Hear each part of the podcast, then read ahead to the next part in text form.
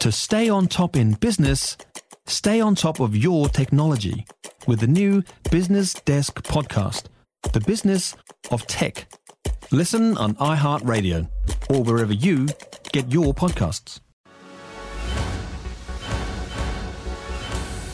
From the News Talk ZB Newsroom, this is Newsfix. Good morning, I'm Niva Retimanu, and this is your morning news fix for Thursday, 19th of January.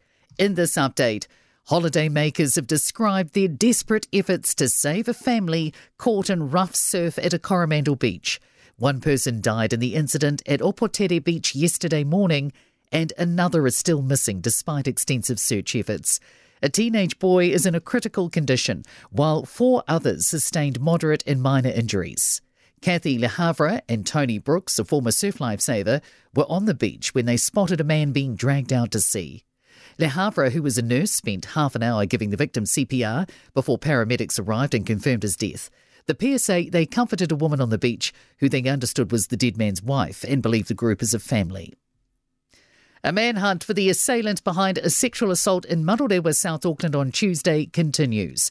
A woman walking on the Puhinui Forest Trail in Totara Park was attacked while resting at a lookout point about 10:30 in the morning. Demelza Jackson reports. The victim suffered lacerations to her neck during the scuffle with the offender who was wielding a knife. He's described as being in his 20s or early 30s, of chubby build with facial tattoos and was wearing a blue t-shirt and black shorts. Police want to hear from anyone who was in the area around the time and are asking the community to stay vigilant. Gisborne civil defence officials have been on standby overnight as the region has been battered by more heavy rain. Watches and warnings remain in effect until 9am.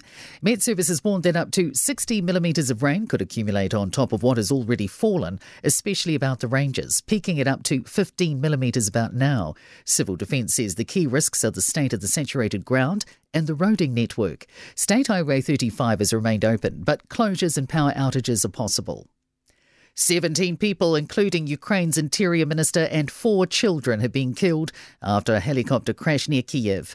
The helicopter went down in fog, crashing into a nursery school, causing a large fire. Children and staff were in the nursery at the time of the crash. Officials say it's too early to know what caused the accident. Pilots are well trained to deal with an engine failure. A Qantas flight from Auckland to Sydney landed safely yesterday evening after issuing a mayday call over the Tasman Sea. It's due to an issue with one of the engines on the aircraft, which had more than 100 people on board. Aviation commentator Irene King says pilots do a lot of practice in simulators for these types of events. Engine shutdowns are not common, but they're not rare either. You think, well, you wouldn't want to be a passenger on this aircraft, but from an operational perspective, it's well drilled into them.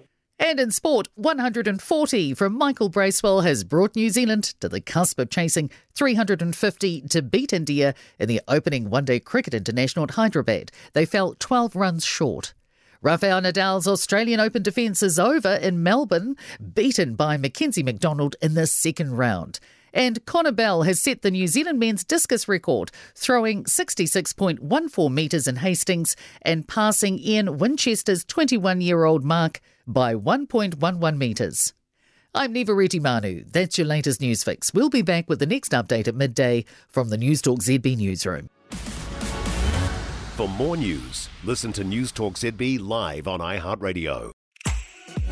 If you enjoyed this podcast, you will love our New Zealand Herald podcast, The Little Things, hosted by me, Francesca Rudkin, and my good friend Louise Airy. We focus on all the little things that you can do to make a positive impact on your life and to cut through the confusion from the health and wellness industry.